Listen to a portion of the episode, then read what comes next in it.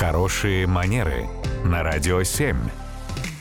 Доброе утро, Татьяна. Доброе утро. Доброе утро, Татьяна. Наш слушатель э, Дмитрий говорит что о том, что он руководитель и одевается строго по-деловому. Но иногда э, ему хочется казаться ближе к коллективу. Мне вот интересно слово «казаться». Может быть, просто стать ближе, а не казаться. Ну, в общем, как этого добиться? Через внешний вид. Это хороший вопрос, потому что, ну, действительно, там быть и казаться, это, это, конечно, отдельный нюанс, но если мы именно про внешний вид здесь сейчас говорим, то у руководителя, особенно если это руководитель консервативной организации, время от времени а, действительно появляется определенная сложность, потому что, ну, просто так прийти там в худи и в кроссовках, чтобы быть ближе, да, к своему коллективу, он не может себе позволить, да, потому что там, например, есть какой-то дресс-код или какие-то представления о том, как должен выглядеть руководитель такого строгого уровня, например, высокого.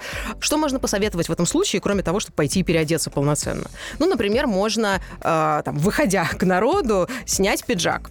Вообще, снимать пиджак это такая, э, ну, для мужчины более или менее интимная история, потому что на деловых встречах, на официальных мероприятиях так делать никогда не принято. Поэтому, как только пиджак снимается, здесь уже вот по идее люди должны чувствовать какое-то уже сокращение дистанции. Синоним неофициальности еще, насколько я помню, есть э, выражение без галстуков. Абсолютно. То есть сюда же вот мы можем добавить, подкатать рукава, там, Пуговички рубашки. какие-то порастегивать. Ну, тут да? аккуратнее, Да. да, чтобы не слишком много.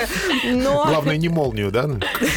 Э, Но если, например, те же рукава немножко поднять опять, можно пойти, вполне перейти из формата дресс-кода такого э, там бизнес-бест, очень строгого формата дресс-кода, в формат дресс-кода там бизнес-кэжуал, когда у нас руководитель в классических брюках, ботинках, ну то есть никакие кроссовки не появляются, но при этом он остается без пиджака и вполне в более или менее расслабленном варианте внешнего вида. Спасибо, Татьяна.